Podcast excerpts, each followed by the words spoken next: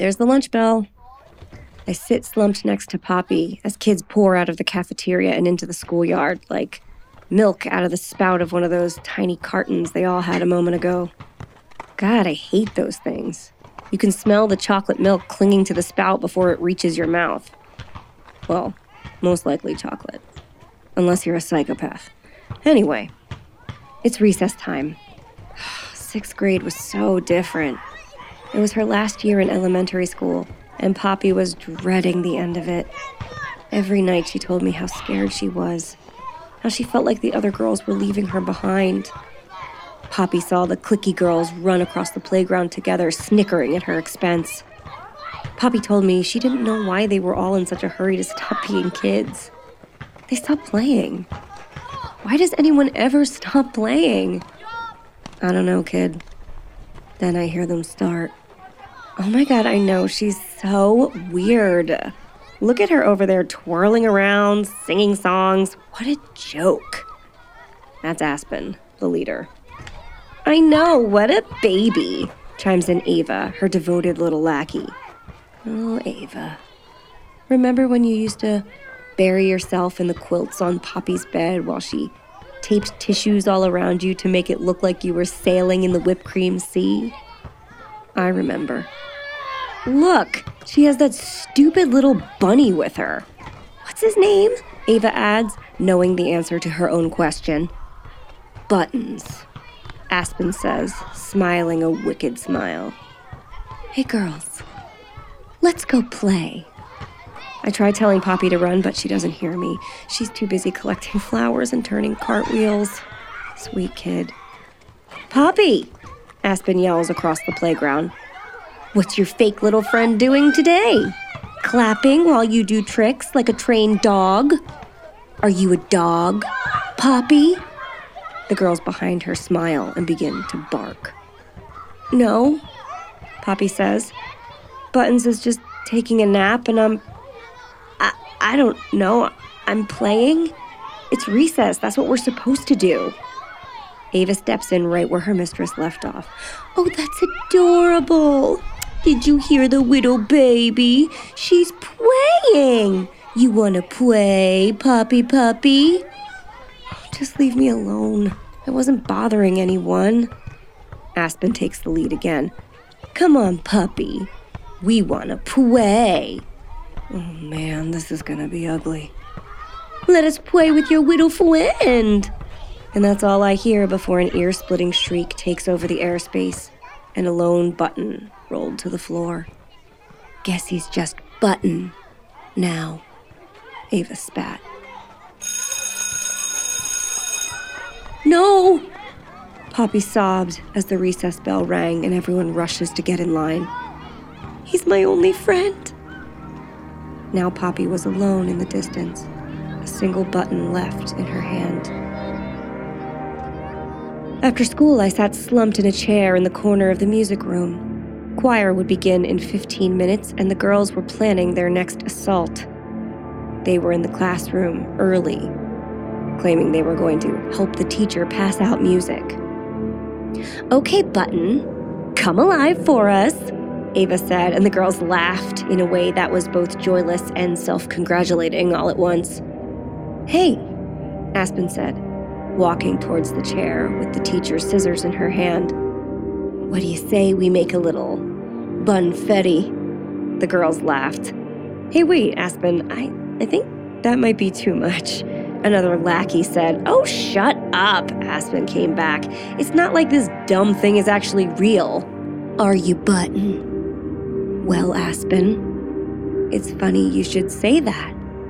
I reply while sitting up in my chair and straightening my neck, my one remaining button eye glowing in the fluorescent lights as I reveal a plush mouth filled with razor sharp teeth.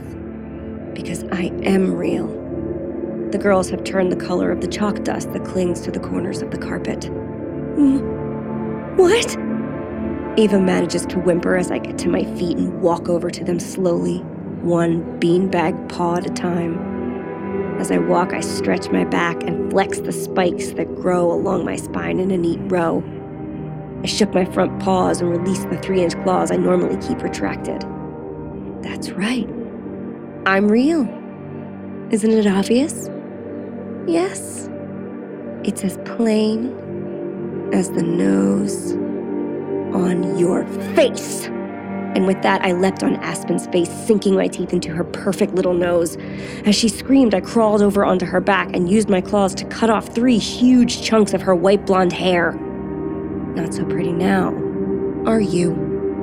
The nameless girl Rabble Aspen demanded follow her around had gathered by the windows. What's the matter, girls? Don't you want to play? I asked, throwing the little paper cups filled with dirt and seeds that lined the windowsills into their faces. And then I spot Ava, trying to hide in the corner, a warm, wet spot forming on the leg of her white jeans. Oh, Ava, I think you had a little accident. Better clean it up, I yell while leaping on her and stuffing the world's least absorbent brown paper towels into her mouth, one after another after another, until her lips threatened to split. Ava drooled as she tried to scream through the wadded paper. Her eyes were beginning to bulge. I could hear the class approaching, and so I knew I had to finish up quick. I peered straight into her watering eyes with my one remaining button and said, I remember you, Ava. I know who you really are. You wet the bed until you were nine. Poppy sang the entire time you got your ears pierced because you thought it might make you deaf. She was your friend when you had no friends. But I'm not your friend. I'm your worst fucking nightmare.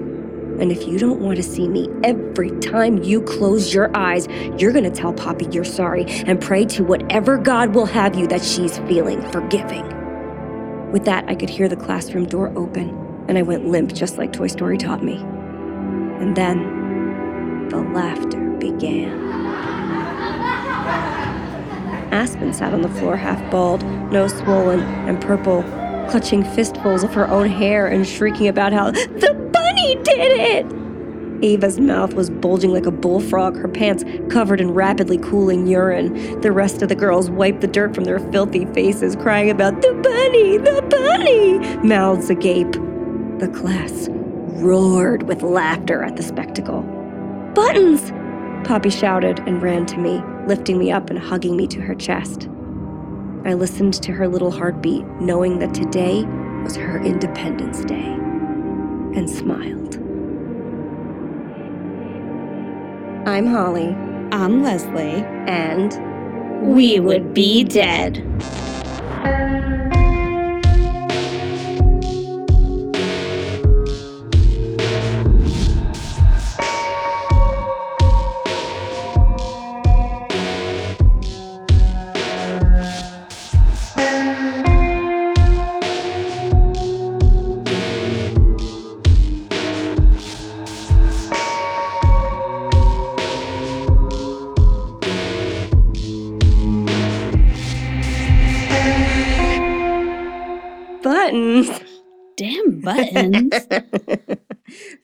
Liked writing that. Gosh, I I just had Brian. My imaginary friend Brian. Come on, Brian. Let's get out of here. That was just like a dude that I played games with. Why can't you be buttons? I. I like. I hope Brian makes an appearance like every week now. Yeah. well, it sucks because Brian wasn't a real imaginary friend. Like, That's right. He was just a guy. yeah. And so this story upsets me because I would have been the girl in the classroom, just kind of like, "Oh, like fucking imaginary friends actually do exist. And Leave her alone. Maybe her bunny does come to life. yeah, and then I'm just like, and I'm over here being like a like a jackass with my fake imaginary friend. I swear. I swear, I have one. You guys. Yeah. If Yes. anybody's confused, last week I talked about my imaginary friend and how we really liked it. yeah, and how uh, I had an imaginary friend or friends, but I would make I made up that I had an imaginary friend because I thought that people actually had imaginary That they friends. came to you like a unicorn in a meadow. Yeah, I thought every kid got one and I didn't, so I just weren't made up my one. own. Yeah, And yours was sad. It was not like a puffy, like this one is like a stuffed bunny. Mine was a, an invisible, like anthropomorphic kitten that I named Snowball. And yours was like a little boy named Brian. yeah. we played baseball together. He didn't care that I was a girl wanting to play boy sports. Listen, just make him orange or something, and then we're good. I can do that. Okay. We hit the spray tan too hard that week. All right, you just ruined it. oh, hey, Leslie. Hey, Hallie. Hey, Beans. We have a fun episode tonight. Yay. Yay. A little over a year ago, we did a live, well, live on the internet campfire event where we told real life stories that we found kind of paralleled some of the events in the Goosebumps novels. And I think it was one of our most fun recordings to date Yeah. one of our most fun lives. We had Yeah. so much fun. I, the people who tuned in, like we were all having such a great time. Mhm. I just remember that night was like awesome. We had so much fun. so we decided to bring these stories and all of that fun to everyone this week. Uh, I think we all needed like a little breather after our intense two-parter on Kurt Cobain. For sure. Like I, we all seem to have had an intense time with Yeah. that one. And it's still like slowly coming in. It People is. listening and talking about it. I mean, it definitely is. Yeah. And I'm I'm really happy we did it though. hmm it at first I was kind of dreading it, but now now I'm happy it happened. And um let me also say a heartfelt thank you to everyone who reached out after they listened to tell us what it meant to you guys, especially anybody who disclosed their own trauma or the way that they had been impacted by suicide in their life. We love you, fiends, and I'm so happy we have created a community who is open and accepting and supports one another unconditionally. So, thank you for loving to learn and loving each other and always being open for discussion. Thank you. Yeah, you guys are seriously the best. And um, boy, after all that validation, Validation. there it is. I bet their skin is looking gorgeous right now. I bet. Like baby fresh. Oh, I can see it shining from here. I can too. I mean, Fiends, you look great. Like they don't age a day, do they? No, no. Seriously. Gorgeous. Oh, man, me on the other hand, oh, I know. Thanks, Leslie. I'm just withering away like a forgotten apple on the top shelf of a locker. Yeah. Yeah, you are. Thanks. Thank you. Every week I turn it on myself and I'm like, Leslie's still a beautiful goddess. And she just agrees I'm with me. starting to shrivel up. I need something. Thanks. I need thanks. validation. there it is. Perhaps we might gain just like a drop of what is it? I want like chimes after that or something. John, can we have Like chimes? the more you know. Yeah, that like like when you're a little kid and you read the books on tape and you turned the page Oh, and there was yeah. the chime. Boy, I'm old, right? Nobody No. probably remembers that one. They cool. still do that. They do? Yes. Okay. Well, that chime sound. I want that after validation. anyway, validation is the fountain of youth that no one but us has discovered. Yes. Leslie and I are 600 years old and you can't tell, can you? Mm. Want to know how to help us stay this way? Simply head on over to Apple Podcasts and leave us a five-star rating and or a friendly review. Ooh, or Spotify. You can do it there too. It really is the only way to move this podcast forward. Ratings and reviews are what get podcasts into algorithms, which are mystical wizards that live on clouds inside your phone and listen when you're talking about needing drain cleaner and wanting to run away to an island. It's true. We need those guys to like us. Yeah. We really do. And women. Yeah, and lady wizards. Yeah. And neither wizards. Yeah. You lady wizards out there. Listen. Lady wizards, non binary wizards, every kind of wizard. I need algorithm wizard specifically. Yes. I need you to like us. And Algie. Come on, Algie. there you go. Now he has a name. We Or are she. off the rails Or this they. week. God damn it, Leslie. sorry. John, please take all of this out. Leave it in for validation. And if you want more We Would Be Dead in your life, you can support us over on Patreon, where for just a few dollars a month, you'll get access to a ton of extra content, including our weekly video after show, Host Mortem, a little gift from us. Who doesn't love mail? Mail is amazing, makes me feel so special. Psychopaths. Psychopaths don't love mail, you're right, because, like, what could they be getting? They don't want anyone to know where they live. There you go. You know what? I take that Mm. back. Even they love mail. You're probably right. Mail is great. You'll also get special merchandise offers and on air toast dedicated just to you and more. And don't forget that we do also have merchandise. It's super cute, and there is a link to purchase some on our website and all of our socials. Uh, and if all of that is simply too much, you can engage with us via social media, toss us a like or a comment, share when you're listening, post about your favorite episode, share any of our content, tell your friends, tell your neighbors, tell the strange man in the park holding a 17th century spyglass and glancing menacingly at groups of local youths. What's his name? Bernard. Bernard. Oh man. Then your friends and Bernard. Who he tells the children to call him Bernie. But we don't want to. No. No, we don't like him. But I mean, he can also become a fiend, and then we can all hang out together. He's probably got some stories. Yeah. I'd listen to him. Well, that's all I have for this week, Leslie. Do you have anything else to add before we begin? No. No? Nope. All right, then. On with the show.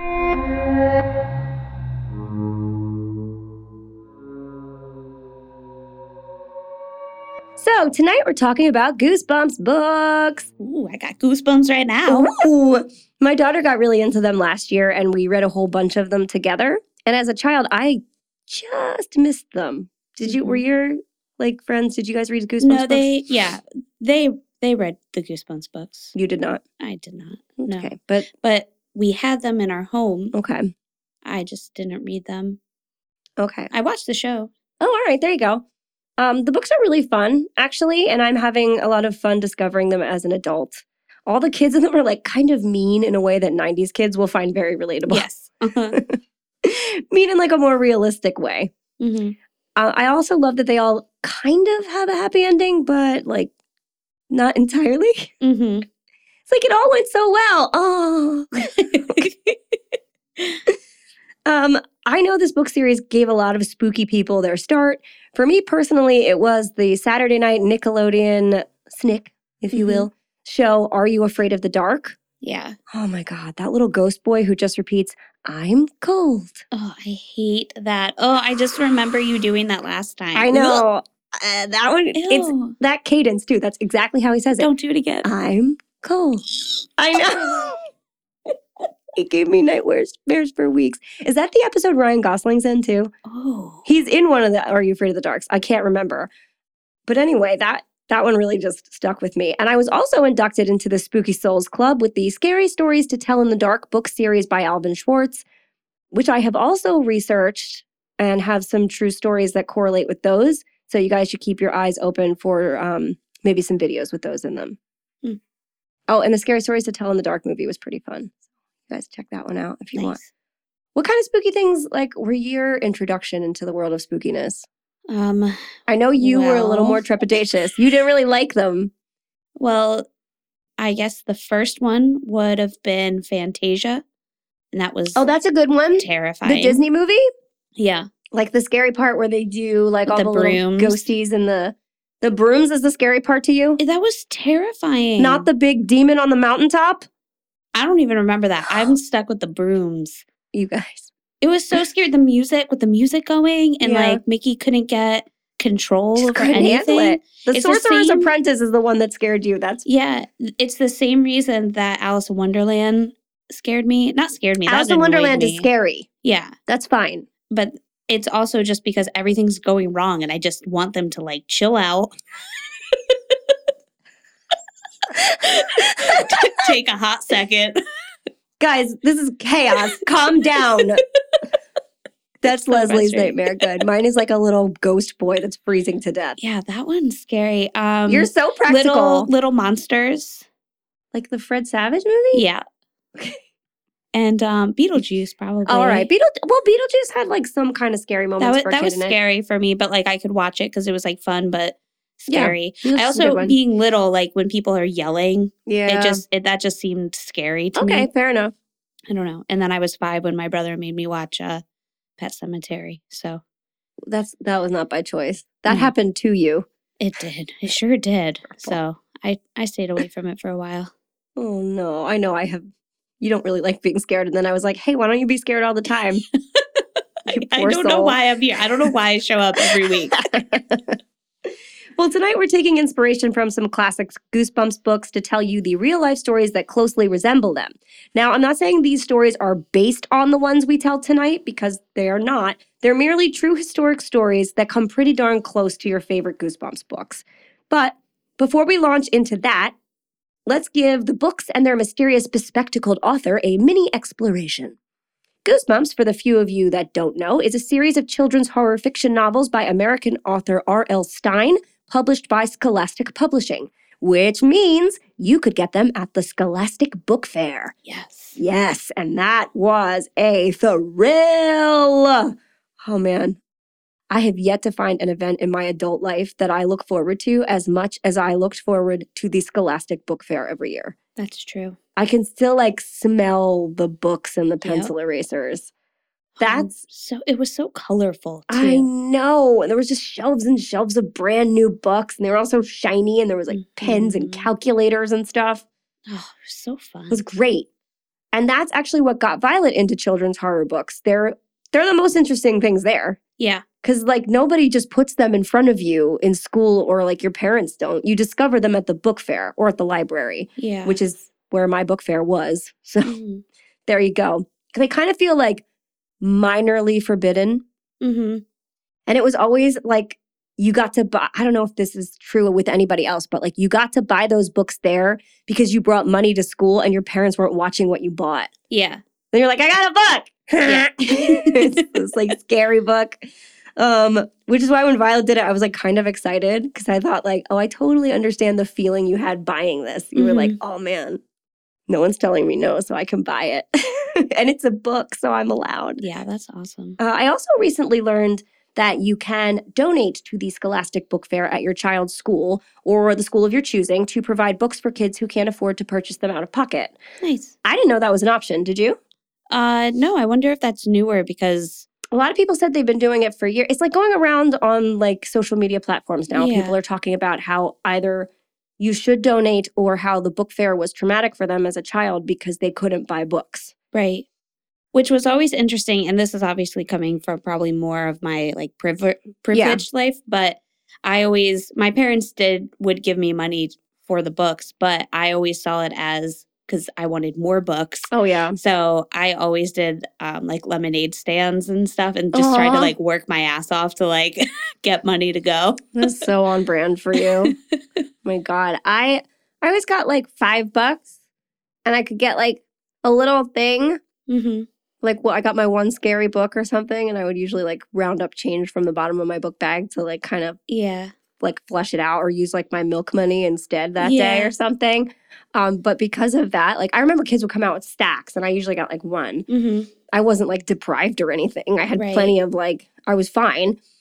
But like similar to you, but like because of that too, I oh man, I let my kids go nuts at the book fair. hmm Books. Right. They can't come home with 18 pens and like a journal or something. yeah, I was like, you can book wise, go nuts. I w- Mhm. I'm coming with you because I go with them after school okay, and then they get a little bit to like go with their class. But like when I'm there, by you, I let them go nuts with books.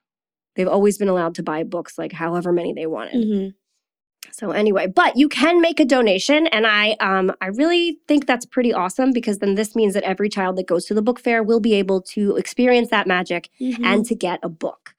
Because for some people, the book fair will bring back painful memories of a time where they could not afford them or their family was going through a rough patch. And we believe that no child should go without books. So please donate if you can. The next time the book fair makes its rounds, We Would Be Dead We'll be making a donation to a local school with students in need. So yay! yeah, we'll talk about which uh, which school we want to. Okay. I have so many. I know. My kid's school is like half private, so it's pretty well set up. Yeah, So I'm kind of like, I don't know. I want to explore more local schools and see where we can really be mo- the most impactful with yeah, that. absolutely. So um, yeah. Also, I really want to put up a spooky little library. This is an idea I had while Okay. writing because I have a focus disorder. Wouldn't that be great? Like make it look like a little haunted house and then only have spooky books in there. hmm That's one of those ones where you have like donation books and you can leave one or take one. Yeah, I really my want friends to do that. do that on their on um their street. They have a little yeah, we have. I have like a huge property. We could put like a little library, but only scary books. yeah. Oh, that would be a fun project. We can Wouldn't make it. We yeah, like, make exactly. it we'll make the little box. We'll it. make it looks haunted. We'll put "We Would Be Dead" on it. Okay. Oh, so yeah, I really want to do that. If um if anybody like wants to help us make that happen or wants to donate a scary book, you can let us know, and I will take it and I will put it in there. Anyway, goosebumps. Back to back to that. Mm. In the novels, the stories will typically follow child characters who find themselves in scary situations, usually involving monsters, the paranormal, or other supernatural elements. They usually involve a kid getting into something they shouldn't, then paying the price for a little while before triumphing over evil, and then don't forget the twist. Mhm. There's always a twist at the end, which I love. From 1992 to 1997, 62 books were published under the Goosebumps umbrella. Wow. God, 62 is prolific, Yeah. which Just is, regular Stephen King over here. I, yeah, I know, which is part of what R.L. Stine was known for. It has been said that he would knock out an entire Goosebumps book in six days. I can see that. He has a formula. There is, there's definitely a formula, and they're not super long, but still, that's that's a lot. Yeah. The Goosebumps novels also had various spin off series, also written by R.L. Stine, like Goosebumps Series 2000, Give Yourself Goosebumps, Tales to Give You Goosebumps, Goosebumps Triple Header, Goosebumps Horrorland, Goosebumps Most Wanted, and Goosebumps Slappy World. Goosebumps has spawned a television series that ran for four seasons from 1995 to 1998. You can still find it streaming. Mhm. My kids watched it. It's really fun to go back and watch it. So I recommend that one. Um, it also spawned three video games Escape from Horrorland, Attack of the Mutant, and Goosebumps Horrorland, as well as a series of feature films starring Jack Black as R.L. Stine himself. I highly recommend watching those two. They're really funny. Those are, yeah. I was pleasantly surprised. Yeah. I didn't fully expect to like them, and I mm-hmm. really liked them a lot. Yeah. John and I like them too. They're really fun. Oh, and there's a musical. Shut Did you know that? the front door. Yeah, I knew that would get you. There is a Goosebumps musical out in the world, and the soundtrack was recently recorded with a host of famous Broadway voices. We'll put a link to it in the show notes for anybody who wants to check it out and give it a listen. It's really fun. Awesome. Yeah. Yeah, I was like really excited when I found it. I'm like, oh my God, Wow. Goosebumps and a musical. Since the release of its first novel, Welcome to Dead House, in July of 1992, the series has sold over 400 million books worldwide in 32 languages, becoming the second best selling book series in history, just of course after J.K. Rowling's Harry Potter. Individual books in the series have been listed in several bestseller lists, including the New York Times for children, the New York Times bestseller list for children. what if there was a New York Times for children? Yeah. Just like little brainy children reading a newspaper. That is such a good idea. Isn't that cute? Why don't they do that? I don't know. I wish You they. know, you and I would have done that. Our- Yeah. my parents would have absolutely subscribed to like the children's version, or like it came free with like the Sunday paper or Yeah. something. Oh, it'd be so cute. Just like, and it's like small. It's like a little newspaper. Yes. Oh, oh New my York Times, get on it. Oh. Precious. you guys, we're off the rails this week. I hope you like these episodes occasionally. Uh, and a little bit about R.L. Stine for you while we're at it. Ronald Lawrence Stine, Yes, Ronald. see why he goes by RL, was born on October 8th, 1943, in Columbus, Ohio. The son of Louis Stine, a shipping clerk, and Anne Feinstein, he grew up in Bexley, Ohio. RL began writing at age nine when he found a typewriter in his attic, which is the most R.L. Stine thing to ever happen. For sure. And it's also in the movies. His typewriter is like a really big deal. Yeah. It like what is what makes the stories come to life and stuff. So I thought it was really cute that that's from his actual life. Mhm. I love that. Also, my kids low key think Jack Black is actually R.L. Stine. That's so funny. I I, remember you said that before. That's I'm totally I okay with it. to change. I Yeah. won't argue with them. I'm like, yeah, that's R.L. Stine. Look, R.L. Stine is in the Jungle Book or whatever. Yeah. no, what movie was it? Jumanji. Jumanji. Yeah. Yeah. Uh-huh. They're like, it's R.L. Stine. I was like, yeah, that's and who that is. School of Rock. hmm He's great in School of Rock. Yeah. Fun trivia Alex Brightman, who played Beetlejuice on Broadway, also played that role in School of Rock on Broadway, and he is sings in the Goosebumps musical. Well, isn't that fun? There you go. Ding, Mhm. ding, ding. I don't There's know why I said that. Broadway trivia. RL also graduated from Ohio State University. Yeah, yeah. Buckeyes. I knew you'd be excited. In 1965, with a Bachelor of Arts in English, while at OSU, R.L. Stine edited the OSU humor magazine, The Sundial, for three out of his four years there. He later moved to New York City to pursue his career as a writer. Aw. Stine um, actually did himself appear in the TV series. He's kind of the Stan Lee of children's horror books. He, he cameos Yeah. all of his own stuff. He was quoted as saying that he was inspired to create the books, the Goosebumps series by the comic book Tales from the Crypt, which I also absolutely watched as a kid when my parents were asleep. Okay. I well, that was another one I was forced to watch. Oh, I watched it so on I purpose. watched it. was like HBO. Yeah. It was questionable. And I definitely found it. And I, sorry, mom, who listens every week. I definitely watched it when I was not supposed to. Right, right. But look what it did for me. There you go. That's why I'm so weird. Man, it was not for kids. No, but we didn't have as much kids stuff. I think I turned out okay, though. What's a couple boobs? You're fine. yeah, you're fine. I knew what they looked like. I'm a girl. It's the only way we we knew. That's how we learned. yes. now that it got weird uh, and we have done our historical due diligence, let's get into the fun. Not that that wasn't fun. That was pretty fun. So fun. I chose to explore the stories in the books Say Cheese and Die and Night of the Living Dummy. Say Cheese and Die is surprisingly dark. Yeah, it is. I remember that one. What did you choose today, Leslie? I did uh, piano lessons can be murder. Woo! Mhm. Excellent. So this episode is a story swap. I have two and Leslie has one. And in the middle, we have a little game. I love a game. Yeah, me too. So pull up your hoodie and get your cozy blankets out because it's time to get spooky. Let's do this. Oh, Leslie actually has a hoodie. You need to take a picture Okay. of you in your hoodie. Shall I go first? Please. All right then. Say Cheese and Die is the story of a group of kids who break into an abandoned house and discover an old camera in the basement. But it's no ordinary camera. It takes pictures that predict horrible events that come for the subjects. Let's read the blurb, shall we? Please. Quote Greg thinks there is something wrong with the old camera he and his friends found. The photographs keep turning out wrong. Very wrong. Like the snapshot Greg took of his father's new car that shows it totaled. And then Greg's father is in a nasty wreck. But Greg's friends don't believe him. Sherry even makes Greg bring the camera to her birthday party and take her picture, only Sherry's not in the photograph when it develops. Is Sherry about to be taken out of the picture permanently? Who Oh, is going to take the next fall for the evil camera? Fun. So, for this, I tried researching haunted cameras, and as it turns out, most people blame the photo or the situation and not the hardware. But since this book does also use haunted or evil photographs as well, I went with that. Ghost photography is uh, a pretty well known phenomenon at this point.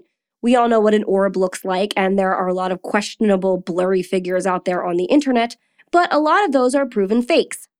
My favorite one is this photo that went around a few years ago, and it looks like a nice 1950s family sitting at a dining room table while there's like a body falling through the ceiling. Oh, yeah. I'll put that in our photo suite this week if I can find it. It's like a really crazy photo. I really wanted that one to be real too, because that's what a story, right? hmm but it's not. It's totally faked. But after wading through the sea of doctored photographs, I found one that really hooked me, and that is the story of Chloe and the Myrtles Plantation. The Myrtles Plantation is located a few miles outside of St. Francisville, Louisiana, and is precisely what your brain conjures up when it hears the word plantation both the beautiful and the sinister. It is a large and stately white home with a sprawling wraparound front porch. The trees are dripping with lacy Spanish moss, and the sweet smell of the myrtle blossoms drifts in on the warm wind. Inside, there are grand staircases and crystal chandeliers, priceless antiques, and ornate plasterwork. It's all your gone with the wind dreams come true. And it's a hotel now, so you can stay there. Though I'm not sure you'll want to after you hear the rest of the story. And also, I recognize that Gone with the Wind and plantations in general are extremely problematic. And I'm not sure we should be vacationing in them at all. I think they're fine now as long as they are owned. Most people do not like them, um, like glorified in wedding photos. They find that pretty insulting. Okay. So, yeah, like I don't know that we should make them these beautiful, dreamy locations that we want to be vacationing at. Right. Because I think it's another thing to maybe just visit them. I think if it's like a historical Yeah. tour and the accurate information is given, that's very different. Right. I think that's that's more museum like and that's that can be Mhm. educational, which is great. But I think what people don't like is like the idea that your stay there is going to be some beautiful ideal where they were like a place of horrible torture for like tons and tons of black Mhm. individuals centuries ago. So yeah, that makes sense. yeah. Anyway, so I'm not advertising y'all go vacation at a plantation, but that's what it is. As you all most likely know, as our friends are informed and intelligent people, Plantations were built and, run, and ran on the backs of black slaves, and their history therein is fraught with horrifying violence, rape, backbreaking labor, severe abuse, fear, punishment, and a disregard for human life that shocked every single person who reads about it to this day, and Myrtles was no exception. In 1992, the owner of the Myrtles had taken some photos of the property for insurance purposes. The insurance company had required photographs to be taken that would show the distances between buildings to aid the underwriters in rating a fire insurance policy for the plantation. And when she had them developed, one in particular stuck out. So, this photograph included the general store and the butler's pantry. So, this plantation was large and had like, it's like its own little town, basically and the breezeway between those buildings. So it's like a little breezeway alley type thing between two old buildings. And again, they were photographing to find the distance between these buildings for fire insurance. So this makes sense. What doesn't make sense is the shadowy figure standing in the breezeway of this photograph. When the photo was taken, there were no people present. The owner had made sure of this so that she could get the distances accurate. Can't have anybody standing in them, that interferes with measuring. But in the photograph, there is very clearly a young woman standing there, dressed in the typical clothing of a slave of that time with a turban on her head, staring off from in between the buildings. Ooh.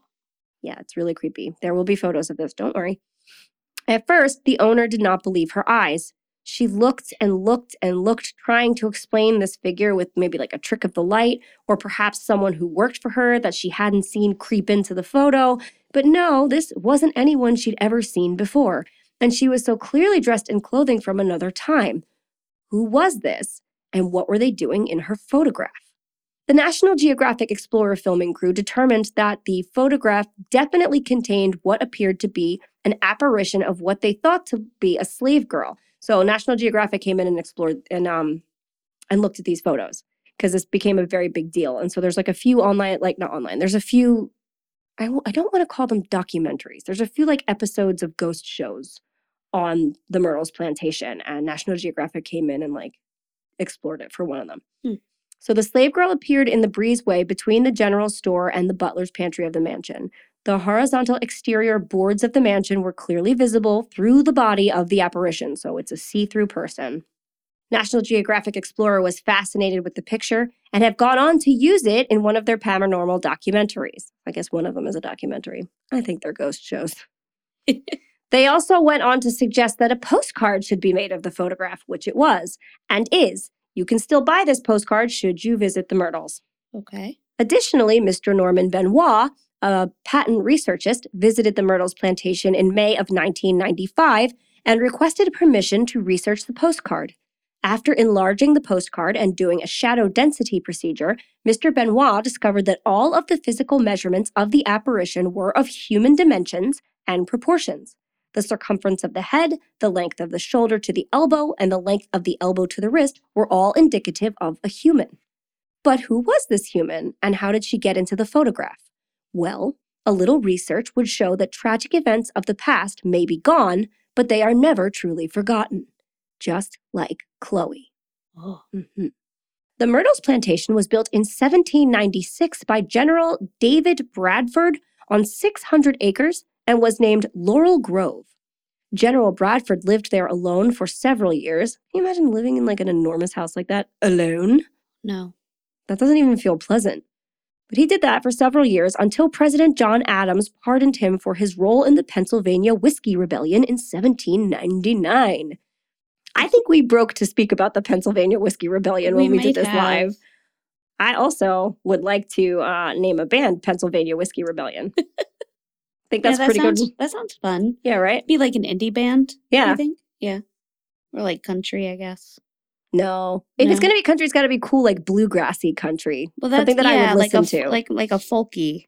hmm The Whiskey Rebellion, also known as the Whiskey Insurrection, Oh, if you want to be modern, Oh, no. was a violent tax protest in the United States beginning, beginning in 1791 and ending in 1794 during the presidency of George Washington. We Ul- get so we get so mad about taxes in this Uh, country. we really do. And ultimately, under the command of uh, American Revolutionary War veteran Major James McFarland, the so called whiskey tax was the first tax imposed on a domestic product by the newly formed federal government. Beer was difficult to transport and spoiled more easily than rum and whiskey. Rum distillation in the United States had been disrupted during the Revolutionary War, and whiskey distribution and consumption increased after the Revolutionary War. Mm-hmm. Yeah, right. Aggregate production uh, had not surpassed rum by 1791. The whiskey tax became law in 1791 and was intended to generate revenue for the war debt incurred by the Revolutionary War. The tax applied to all distilled spirits, but consumption of American whiskey was rapidly expanding in the late 18th century, so the excise became widely known as a whiskey tax. Farmers of the western frontier were accustomed to distilling their surplus rye, barley, wheat, corn, or fermented grain mixtures to make whiskey, so they're making their own shit. And these farmers resisted the tax. In these regions, whiskey was often served as a medium of exchange, so they're bartering with whiskey as money as well. Mm. Many of the resistors were war veterans who believed that they were fighting for the principles of the American Revolution, in particular against taxation without local representation, while the federal government maintained that the taxes were the legal expression of the taxation powers. So, nobody liked the whiskey tax, and so they rebelled and had a great big fight. 13,000 militiamen provided by the governors of Virginia, Maryland, New Jersey, and Pennsylvania, I guess, came to fight it off. More than 500 armed men attacked the fortified homes of Tax Inspector General John Neville. Oh, this is a lot of people. They were not here to be have their whiskey fucked with. The rebels all went home before the arrival of the army, and there was no confrontation. Oh, so they, they just yelled a lot. All right, great. About 20 men were arrested, but all were later acquitted or pardoned. Most distillers in nearby Kentucky were found to be all but impossible to tax. In the next six years, over 175 distillers from Kentucky were convicted of violating the tax laws, blah, blah, blah. So the Whiskey Rebellion was like a lot of people yelling, Yeah. but then nothing happened. Sounds about right. You guys. what the hell? All right. Well, Cool. apparently, this guy who, General David Bradford, who bought Laurel Grove, which later became the Myrtles Plantation, was one of the whiskey rebellioners who Right. then ran away but was pardoned by the president later. Great. Uh, he then moved uh, his wife Elizabeth and their five children to the plantation from Pennsylvania. So once he got pardoned, his family came to the plantation with him. That's why he was alone. Upon Bradford's death in 1808, his widow Elizabeth continued running the plantation until 1817 when she handed the management over to Clark Woodruff, one of Bradford's former law students who had married her daughter Sarah Matilda. The Woodruffs had three children Africa Gale, James, and Mary Octavia. It is documented in family records that Sarah Matilda and two of her three children died in 1823 and 1824 of yellow fever. But that isn't the truth. Oh. hmm Clark Woodruff was an outwardly respectable man, but inwardly a typical plantation owner. He had the habit of sneaking off in the evenings to have, quote, physical relations with his female slaves, which is fucking disgusting. And let's be honest, this is a very gentle description of what was most definitely rape. Clark favored one girl in particular, a young, quote, not my words, light skinned girl named Chloe, because yes, apparently it did matter how old they were and skin color mattered. This is all very gross. Chloe had been serving as a governess to the Woodruff children and therefore worked in the main house and not out in the fields. And this was also likely a product of her slightly lighter skin. And this is a coveted position. When Clark Woodruff began forcing himself on Chloe, she was repulsed by the situation, but she knew if she said anything to anyone, she would be beaten and whipped within an inch of her life and then sent out in the fields to labor. So she kept quiet. hmm The situation carried on for a while. Chloe enjoyed her position in the big house with the children, where she was fed, dressed in relatively new clothes because she would have been around company and stuff, and allowed a bed to sleep in. She was never beaten or spoken to harshly, and the children treated her with affection. This was the highest position a slave at the time could hold, and it is by no means a good life, but comparatively speaking, she did have it a lot better than others. After a time, Chloe came to suspect that Clark was tiring of her company and was on the hunt for a new lover, and this terrified Chloe. If Clark replaced her with another new girl, would that girl then take her place in the home while she was sent outside to labor in the fields? Chloe began eavesdropping on the family as well as Clark and his male guests in the evenings, which was not tolerated well. One evening, Clark caught her listening to his conversations and flew into a rage. He took Chloe outside, held her down, and cut off her ear. Oh. Yeah. After that night, Chloe always wore a green turban, to hide her missing ear. Okay. Mm-hmm. Seeing that Clark had grown cold towards her, Chloe hatched a plan. She would create a situation where the family desperately needed her so that she could not be sent away. Around the perimeters of the house grew slender, blossoming oleander plants. Chloe knew that the liquid in the stems of the oleander was toxic. So one night, after the house had gone to bed, she gathered a few stems and kept them in her room. Chloe also knew that the next day she would be organizing the birthday party the Woodruffs were holding for their oldest daughter, and this included making a cake. Chloe thought that if she slipped a little of the poison into the birthday cake, the members of the Woodruff family would fall ill and need her to stay with them around the clock to nurse them back to health. And then once she did so, they would be very grateful to her and, Mhm. you know, her situation would be secure. I like it. I Mhm, like it. mhm. Good scheming. Love it. The day arrived, and Chloe carried out her plan, not knowing that she had wildly misjudged the amount of oleander liquid to put in the batter. After serving the cake, one by one, the Woodruffs began to fall gravely ill. What began as intestinal distress turned quickly into seizures and vomiting blood, an illness that looks distinctly like yellow fever. Oh. hmm When the whole ordeal was finally over, Mrs. Woodruff, Africa Gale, and Mary Octavia would be dead. While Clark Woodruff did not know what really happened to his wife and two young daughters, the other slaves sure did. They knew what Chloe had done, and that she had put them all in grave danger. If her actions were discovered, all of them would suffer greatly at the hands of their master. He would assume this had been a mutiny, and they would all go down in the process. So, to protect themselves, they dragged Chloe out into the field and hanged her from an old oak tree. Once she was dead, they weighed her body down with rocks and dropped it into the river. Chloe was never seen again. Well, never in her earthly form. To this day, guests at the Myrtles bed and breakfast will report hearing restless footsteps on their floorboards late in the night. They see the image of a young woman in a green turban behind them in the mirror or wandering through the courtyards at dusk. They will hear the bouncing of a ball and the disembodied laughter of children, but never will the source of these sounds be discovered. Chloe's tortured soul still wanders the grounds of the Myrtles, looking for a way out of her desperate situation, hoping that she'll be able to escape her terrible fate. Guests have tried for years to describe what they saw wandering those halls, but a picture is worth a thousand words. Say cheese or die, That's right. Say cheese and die. Oh my gosh, yours is spooky. That's a spooky one, right? My other one is spooky too. They're both they're both pretty spooky. Also, turbans are something that um are pretty sad and controversial for the slavery era because a lot of slaves wore them because white people are fucking terrible and they didn't like black hair and they made them cover their oh, hair. right. Yeah. They didn't like them to have it braided and stuff. It's like it's a horrible, horrible, horrible thing. Turbans have their own distinctly sad history. Mm. I didn't I don't have a lot of that, but I do know that. So All right. So I my story that I okay, so the goosebump story is piano lessons can be murder. sure can be. And here's like the little The blurb. synopsis, little blurb.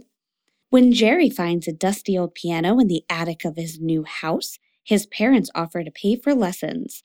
At first, taking piano lessons seems like a cool idea, but there's something creepy about Jerry's piano teacher, Dr. Shriek. Is there? something really creepy. Uh, Dr. Shriek. something Jerry can't quite put his finger on. Then Jerry hears the stories, terrifying stories about the students at Dr. Shriek's music school. Students who went in for a lesson and never came out. No. Yes. Ugh. Yes, Holly. Leslie. Huh. I also love how, like, bless you, R.L. Stine, you've done a great job. They're not super well written. Oh no, they're they're terrible the and it's great. in the blurbs are is so bad. Which is why um our game later is like I- geared towards me. I suffered horribly. I was like, uh, "Well, you'll we'll get to that later." But anyway, I was like, this is how I write. It was also really funny because I, reading the books, I was reading that like he wrote them in six days, and part of me was like, "Yeah, Yeah. But listen, Holly, you write a whole podcast in one day. Sometimes. Sometimes I do. Yeah, I mean, you do I research it for, like, weeks, but, but you yeah. can sit there and write a 30 page. Uh, yeah, yeah. It's Yeah. like a like a sixteen hour day, but I can crank out all the writing in one day sometimes. You That's could true. totally be a children's writer. God, I got to get my shit together. Yeah, I don't know what you're doing. Anyway, pod- podcasting. Continue. so I chose to look for a story that had to do with a piano.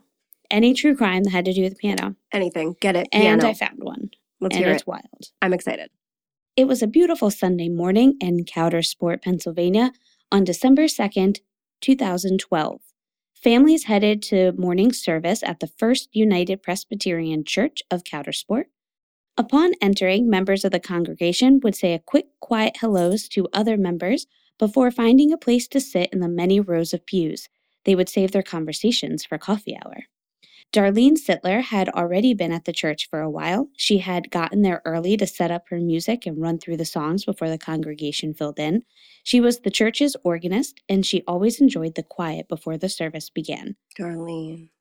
Even as people came, all to be heard were muffled whispers, clearing of throats, and cough drops being unwrapped. Ew. Darlene would turn around from her organ to quietly wave hello to all the familiar faces. The church doors closed, which meant it was almost time to start, and Darlene turned back towards her organ.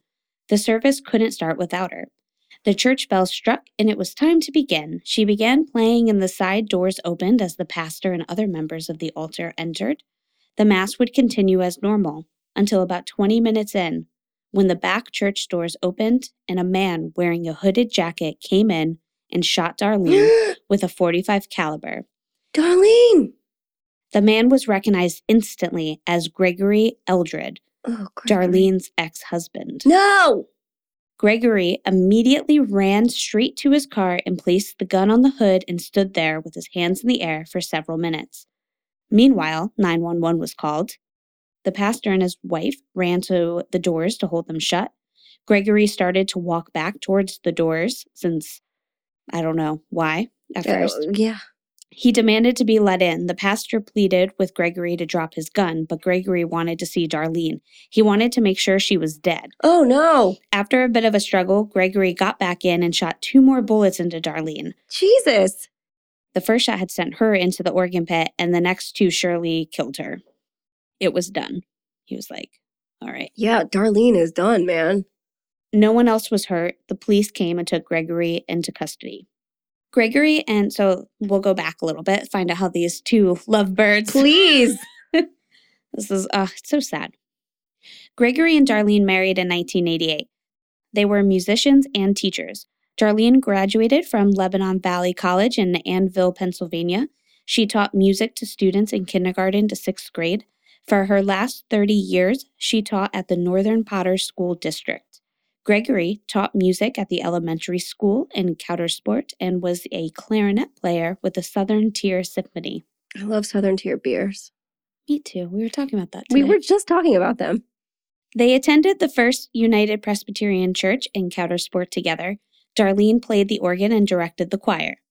In April of 2010, Darlene filed for divorce after finding out about her husband's unhealthy obsession for adult porn. Oh no. I know they were married in 1988, and then it just must have gotten like real uncomfortable. I don't know. She just had enough. It was like porn is terrible. I have to go play the church organ. Yeah, and his apparently was like real weird adult porn I mean, that like she like all- came upon. all pornography should be adult. Yeah, well, we'll get into that. Their divorce would only take four months to finalize. On November 30th, 2012, just days before Gregory would murder Darlene, the FBI appeared on Gregory's doorsteps. Oh no. After searching the home, they found child sexual exploitation on his computer and took it for further investigation. Oh no. Thank you for saying that like that. You're welcome. I know I had to switch it all. Yeah. That's okay. We learn. We know better. That's Mhm. how we do it. Darlene was contacted about the search warrant and questioned for further information. She had told friends and the police that she only knew about his adult porn addiction and was now nervous Gregory would assume she set him up to be searched. She was also hor- horrified at the thought that he might actually be guilty of this heinous crime. She's like, I've been living with him and I had no idea. I just knew about the adult stuff. Yeah, I would lose my mind. Yeah. So she's like, I hope that they don't find something, but if the Uh, FBI yeah. is there, they Yeah, yeah. clearly Something's caught going down. something. Gregory was extremely embarrassed to have the FBI show up at his at his house, he wondered what the neighbors might think about their presence, but started to feel a sense of relief when he believed he was in the clear and that they hadn't found anything more than his adult porn stash. Why would they be there if you didn't have anything? What a okay. Unfortunately, after some time, the FBI came down down his stairs and told him they'd found child exploitation material and seized his computer, discs, about 11 boxes filled with pornographic materials, and his cell 11 phone. boxes. Oh no. And as Darlene feared, Gregory immediately blamed her for squealing on him because how else would he have gotten caught? I don't care. Right? Oh, But, fuck like, that guy. He's just like, she must have squealed. Not So like I'm what? on the internet and like, and is being monitored, you Not know? like I have child abuse on my computer. Yeah. Oh man. this guy's a piece of work. Yeah, fuck you. You did something abominable. I don't care if your wife told people. Ew, he's awful. Gregory wasn't arrested right away. Um, so the FBI, that was like a Friday night, I Mhm. believe. The FBI planned to come back Monday morning with the proper arrest warrant. So Oh, they had gotten just like a search This is and like then red found tape. it. Got it. Yeah. Ugh, that's dangerous because, like, where's that guy gonna go? Yeah. And apparently he had like guns in the house and they didn't like confiscate all of No, you have to take the guns. So instead of going straight to jail, Gregory went to bed and dreamt up, up a plan to kill his snitch of an ex wife, Darlene. Damn it, Gregory. He knew that the police only had seen a small amount of incriminating material, but knew s- soon that they were going to see a whole lot more, Ugh. and time was running out for him and his guns that he had stashed in that house. Ugh. So he would need to act quickly and knew exactly where she would be on Sunday morning. He dreamt about walking straight into church during the morning service and shooting Darlene three times as she sat at her organ. He would then walk out, put his gun on his car, and then throw his hands in the air uh, till the police came and got him. It felt So- justified and poetic. But also, he's still going to jail double time now. Yeah. I think he just felt like he was done for. Oh my God. It's not even like he's not even going to get away with anything if he kills his ex wife. He's just killing her to kill her. Yeah. And he's going to go to jail more. I hate, I hate to break this to you, eh, whole world and Gregory, but like, unfortunately, child sexual exploitation material and like video abuse and things like that, they don't get you that much jail time. They should, but they don't. So he probably would have had under 10 years of jail time Mm-hmm. as opposed to murdering his wife and his ex-wife in front of a congregation of people which is going to put him away forever if not kill him depending on Pennsylvania's Well, laws I don't know where he was fully at with this, like what they Mhm. thought, what he thought they were going to find and how long it would be, but I would sense that the amount of uh, things they would have come after him for, he was going to be there for a long time. okay all right still Yeah. it's still ugh, Yeah. stupid So in his head, he's like, well, I just want her dead. oh i hate him so Yeah. much So on December 2nd, he woke up and did just that, except he only shot her once before walking back to his car.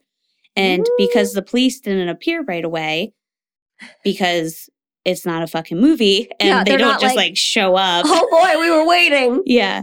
He decided he had to go back and go back in and shoot her two more times just to be sure she was dead. he didn't make a big enough show okay Yeah. great So the pastor and his wife were at the doors, as I said before. Um, they couldn't do much to keep him out. Uh, he fired two more shots right at Darlene, most likely killing her on the second. Several members of the congregation had then like swarmed him, um, and he managed to fire off another shot, but that luckily did not hit anyone else. Police arrived within 15 minutes and escorted Gregory out of the church. The entire congregation then climbed aboard a school bus and were driven to a safe place to be questioned by a team of police officers. and hopefully like given some therapy or something they just thought they just watched a murder Yeah. I don't think I mentioned this later, but there's a woman that sues him for the amount uh, it cost her for therapy for however many years, and I think she won. she watched a woman Yeah. die Yeah. yeah On July 10th of 2013, Gregory pleaded guilty to first-degree murder, and the judge sentenced him to life in prison.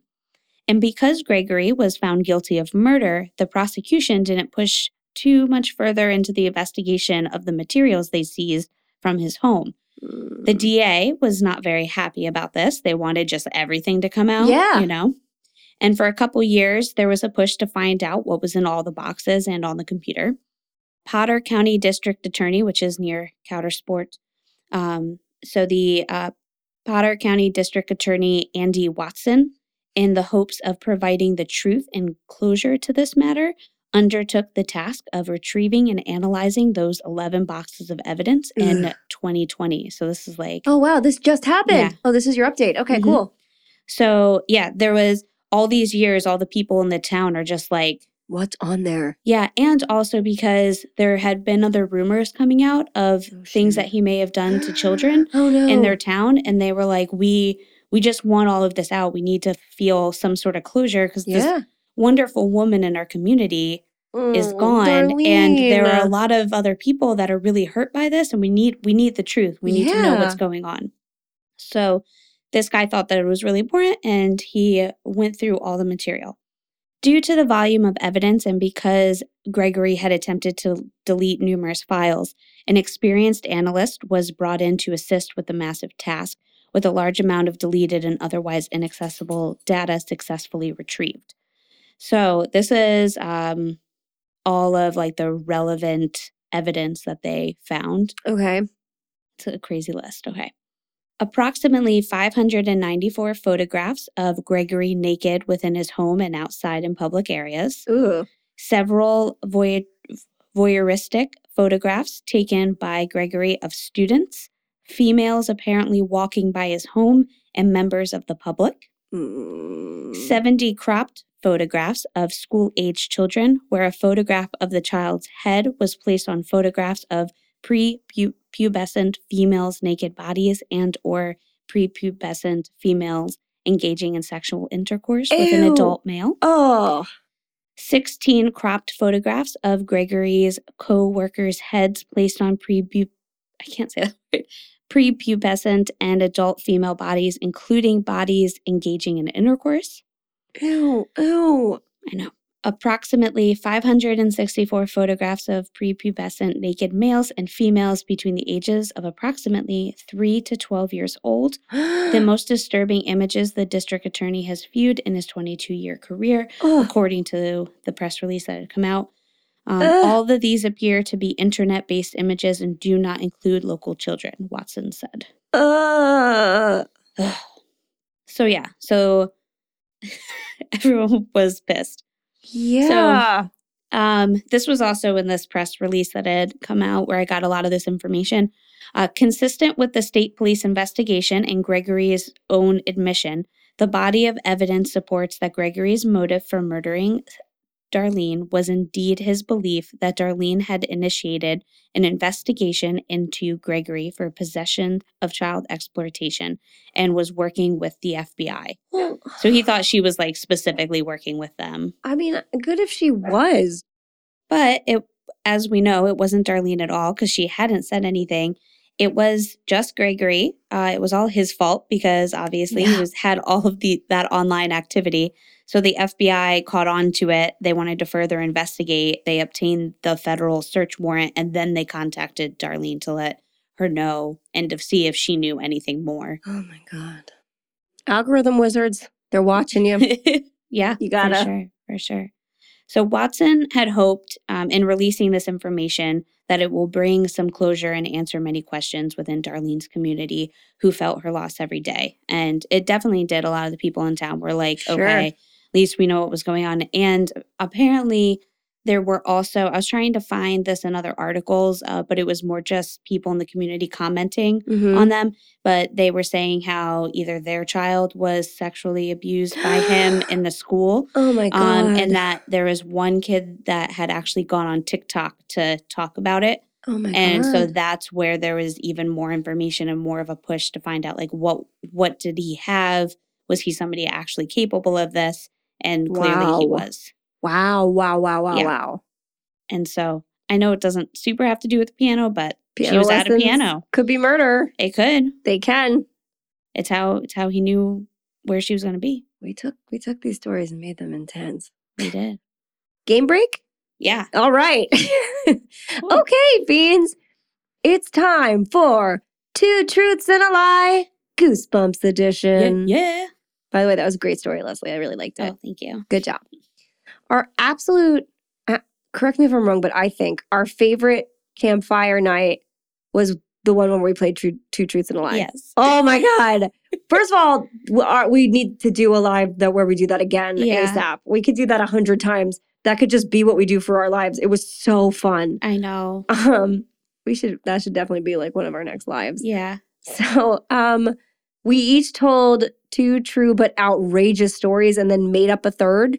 And then all of our listeners that night and each other, we guessed which was the lie. That's the game, obviously. But it was really, really fun. Yeah. And we have talked about trying to make it a live event more than once. We also really, really want to be able to bring it to our main podcast feed, but we're not 100% sure how to do that yet. So stay tuned.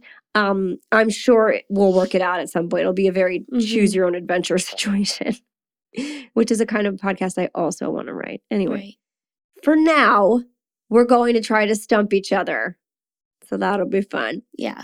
Um, we each have the title and back cover summary of three Goosebumps books. Two are true and one is made up. So see if you can guess along with us. My summaries are short too. I don't know if I got the whole back cover. no, they are. Yeah. They're just They're like a short little blurb. Yeah. All right. You want to go first or you want me to go first? you go first. Okay. One. Welcome to Camp Nightmare. The food isn't great at Camp Night Moon. The counselors are a little strange, and the camp director seems demented. Mm. Billy can handle all that. But then strange things start to happen after dark. His parents won't answer his letters, and his fellow campers start to disappear. What's going on? Camp Night Moon is turning into Camp Nightmare. Oh my gosh. And Billy might be next. so good. That's one. Two. Revenge of the Lawn Gnomes. Wait, that's the one I did. No, it isn't. So that one's wrong. That's a true one. Oh But no. read it, read it anyway. I'll I'll, read it another anyway. when Joe Burton's dad brings home two ugly lawn gnomes, that's when the trouble starts. That sentence is terrible. Late at night, when everyone's asleep, someone's creeping in the garden, whispering nasty things, smashing melons. That's my favorite. squashing tomatoes. No way two dumb old lawn ornaments could be causing all the trouble. Is there? Wait, mine starts with two pink flamingos, a whole family of plaster skunks. Joe Burton's dad loves those tacky lawn ornaments, but then he brings home two ugly lawn gnomes, and then it continues. I don't have that part. two pink flamingos. His dad just loves tacky shit in his yard. awesome. I love that we were both like, yeah, the lawn gnomes one. Yeah, yeah. Was you know what's even better? We have read that book. I know. I've read the whole book. yeah. It doesn't get better. or it does get better, but it's just more of that, Yeah. okay. Three, Wendell of the Woods. Troy and Jeremy want to be the coolest kids in sixth grade, so they decide to catch a local monster everyone calls Wendell of the Woods. Rumor has it that Wendell was a kid who got lost on the sixth grade field trip to Mount Murder and was taken in by bloodthirsty creatures who lurk in the shadows and only come out at night. Will the boys spot Wendell, or will the woods take them too? Oh my gosh. Dun, dun. Okay, so obviously it's not the lawn I'm so sad because that one is clearly like the Yeah, wackiest of the bunch. of them. Um, what was the name of the first one again? Welcome to Camp Nightmare. Yeah, Camp Nightmare, and then Wendell of the Woods. Yes, I have to say them all like that. Wendell of the Woods. I know that's how I was reading them at home. I'm so glad. this is my audition for like a radio DJ. Yeah. Oh man, those are two good ones. All right, because Camp Nightmare sounds like something. um, Wendell of the Woods. Ooh, they all make me laugh so hard. I know. I'm gonna go with that one. That's the one I made up. You did it. Yay. I just really wanted to use the name Wendell. yeah. I know that's the other fun thing about this with like the names. I know. I also wanted to use the names Troy and Jeremy, so that made me happy. Your turn. Perfect. Did you guys get it right? I bet you did. um did I'm sorry, did we say the title? Did you say the title or no? I said the title. You yes. did. Okay, just make sure. I found another one to say. So Thank God. Yeah, yeah, yeah. All right. Ready, Holly? I'm so ready. A Charmed Life. After Sadie bought a charm bracelet from the local antique shop, her luck seemed to change overnight. Ugh. Every day was a good hair day. She was cast as the lead in the school play, and the boy she liked asked her out. Sadie. So, when Sadie's twin sister Judy uncovers the truth behind her recent string of good luck, Judy warns her that every wish has its consequence, or so she once read in a book. Mhm. But as things start to fall apart around her, Sadie wonders if maybe her sister was right and fears that it may be too late to fix it all. Oh no. Dot, dot, dot. Sadie. The horror at Camp Jelly Jam.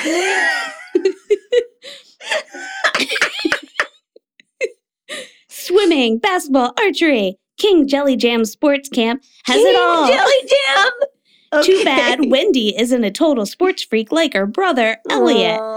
But how excited can you get over a game of softball? It's just a game, right? Wrong! Because Camp Jelly Jam is no ordinary sports camp, and Wendy's about to find out why. Why the counselors seem a little too happy, a little too obsessed with winning, and why the ground is always rumbling late at night. Ah. dot, dot, dot. King Jelly Jam. I can't. the cuckoo clock of doom. Ooh. Tara the Terrible. That's what Michael Webster calls his bratty little sister. Oh, Michael. She loves getting Michael in trouble, making his life miserable. Things couldn't get any worse. Then Mr. Webster brings home the antique cuckoo clock. It's old, it's expensive, and Mr. Webster won't let anyone touch it. Poor Michael. He should have listened to his dad because someone put a spell on the clock, a strange spell, a dangerous spell, and now Michael's life will never be the same again. Ah! I just love them. so good. Um, the first one. Yeah, Yay! Yeah. We were so good at that. I mean, it was definitely plausible though. yeah. I think I had heard the other two in passing. I yeah, the other on yours too. I was like, that's gonna be the hard thing because also we're looking them up. I I was like, we're probably gonna remember them. I, I know. Jelly were- jam. I tried to do jelly jam because I thought I might trick you with my jelly, jam my jam hand story from last week. I laughed about your jammy jammy hands for like a week. Yeah. I thought that was so. I don't know if that was anybody else's. Like anybody else took that moment, and just held on to it, but I definitely did. I loved it. Anyway, that was good fun. Sure was. We'll do more two truths and a lie Okay. because we do have a grand time doing it. I know. I want to bring back.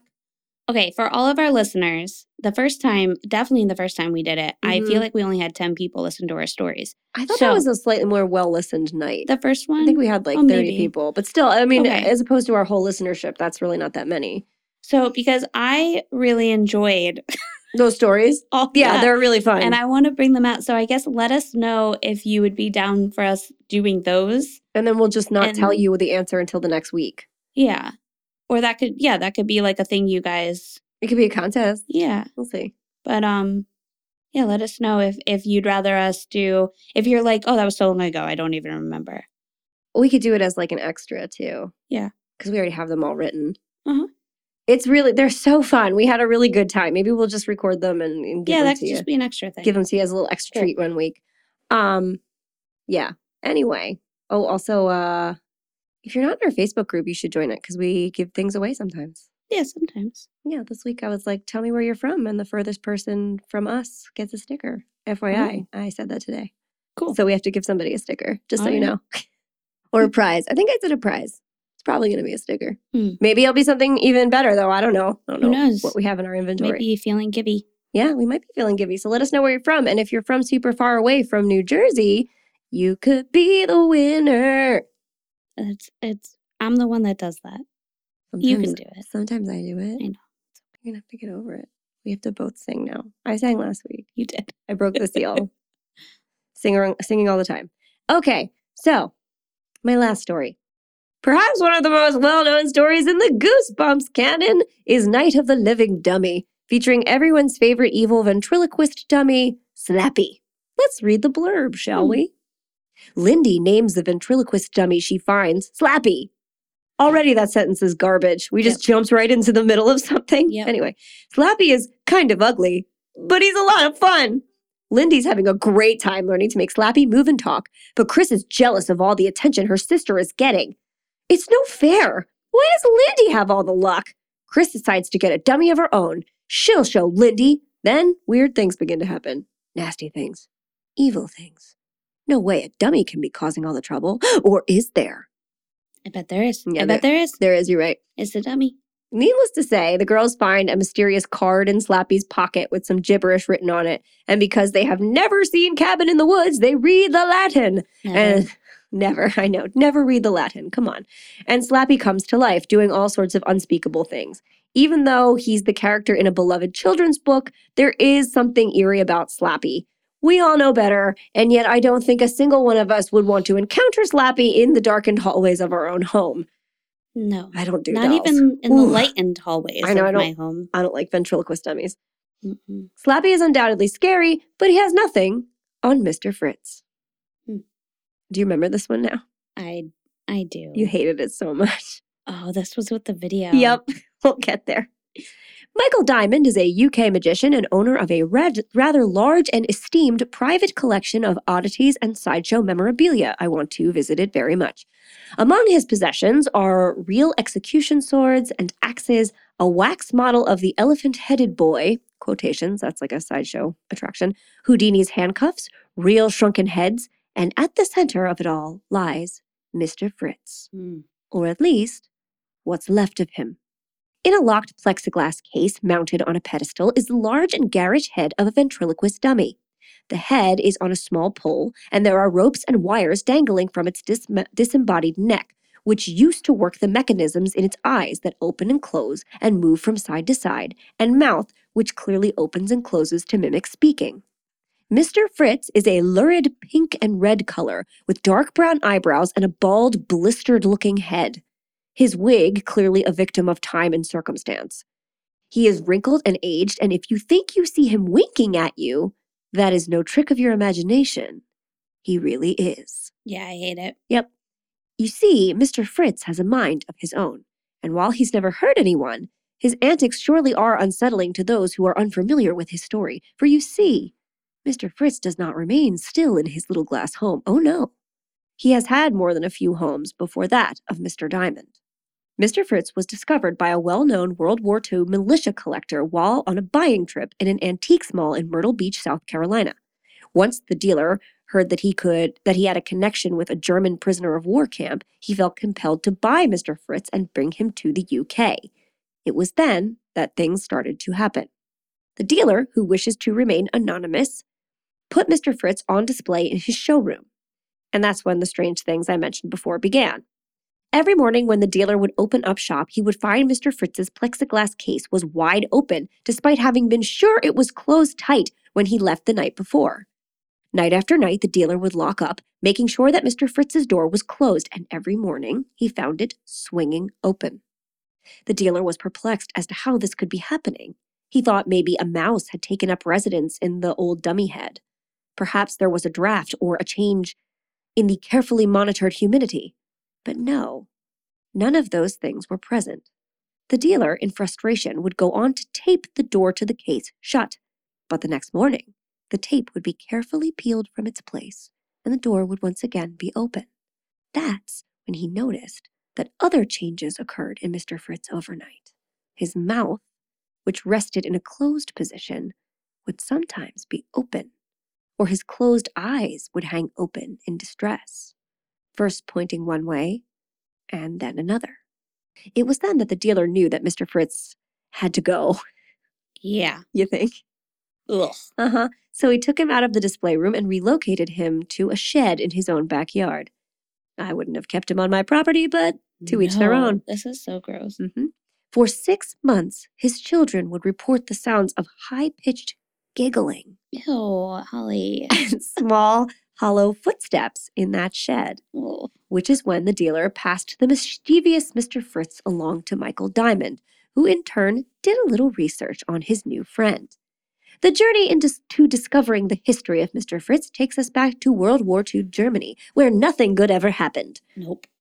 The following is taken directly from an interview Dan Baines conducted with Mike Diamond. These quote Mr. Diamond was also given a small handwritten note that accompanied Mr. Fritz, and it explained that he was originally a ventriloquist doll who was used to entertain Allied prisoners of war during World War II in Stalag 2B between 1943 and 1945. Stalag 2B was a German prisoner of war camp situated 2.4 kilometers west of the village of Hammerstein in Poland. In 1933, it was established as one of the first Nazi concentration camps and was used to house German communists.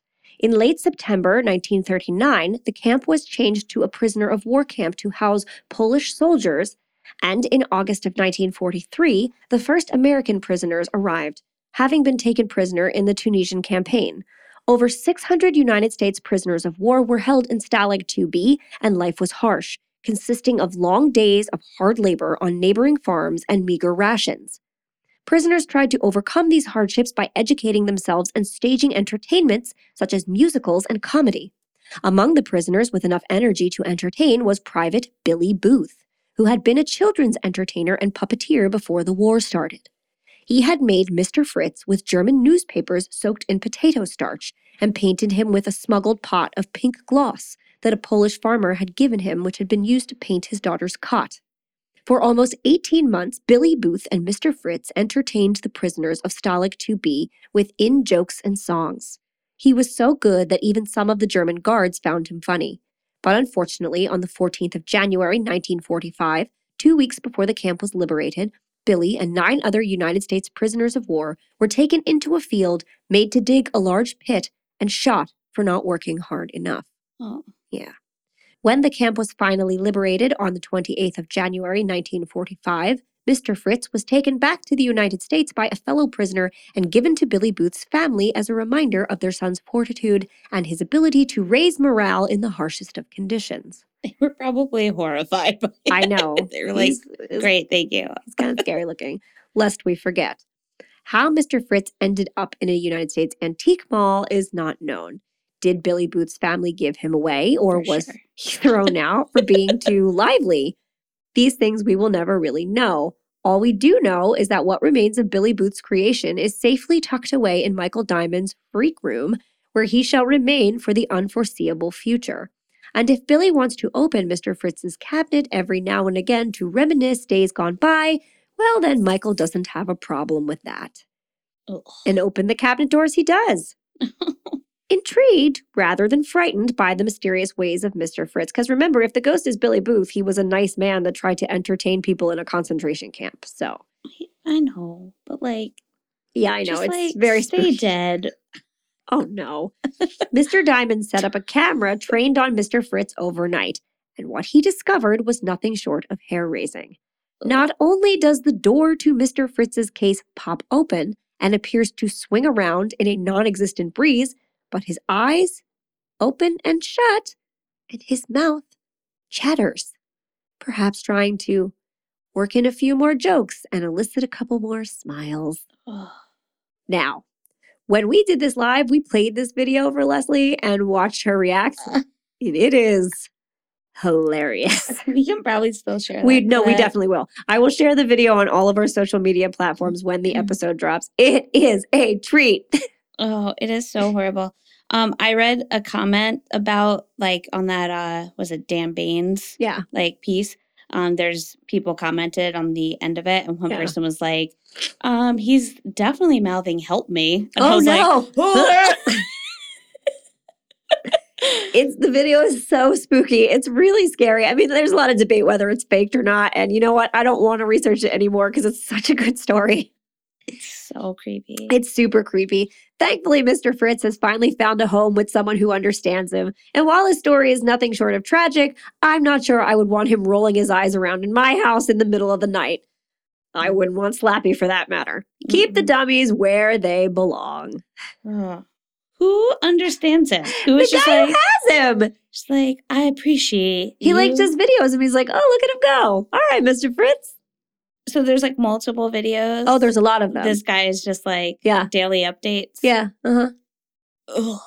Yeah. Oh, I don't feel good about Mr. this. Fritz. I don't feel good. Mr. Fritz also like you have to understand the way he operates, and I'll have pictures and videos of him. Don't worry, is like through wires that are dangling out of the bottom of his neck. Yeah. So yeah. the whole thing is, I have to admit, it's a very upsetting looking piece. He's very super upsetting. scary. Anyway, toast. Okay. Oh boy, I'm gonna toast Darlene and mine. definitely Darlene. What I can't remember my first one. Chloe. Yes, Chloe for sure. Toast to Chloe. Yeah. and um the Billy Booth, the creator of Mr. Fritz, he did entertain people at a terrible time. He did. No, that's fine. That's fine. And I mean, like, honestly, Mr. Fritz, we can toast. And Mr. Fritz, he did a Why good not? job. I mean, he's just still trying to be a nice, fun guy. And if we heard a creepy noise in the middle of the night that gave us goosebumps and crept out of our bed to see what it was, mm. We would be dead.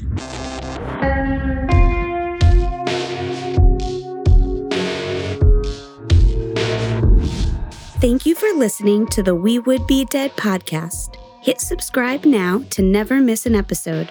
Rate and review our show on iTunes. Follow us on Facebook, Instagram, and Twitter at Would Be Dead Pod. And join our Facebook group to discuss the podcast and more.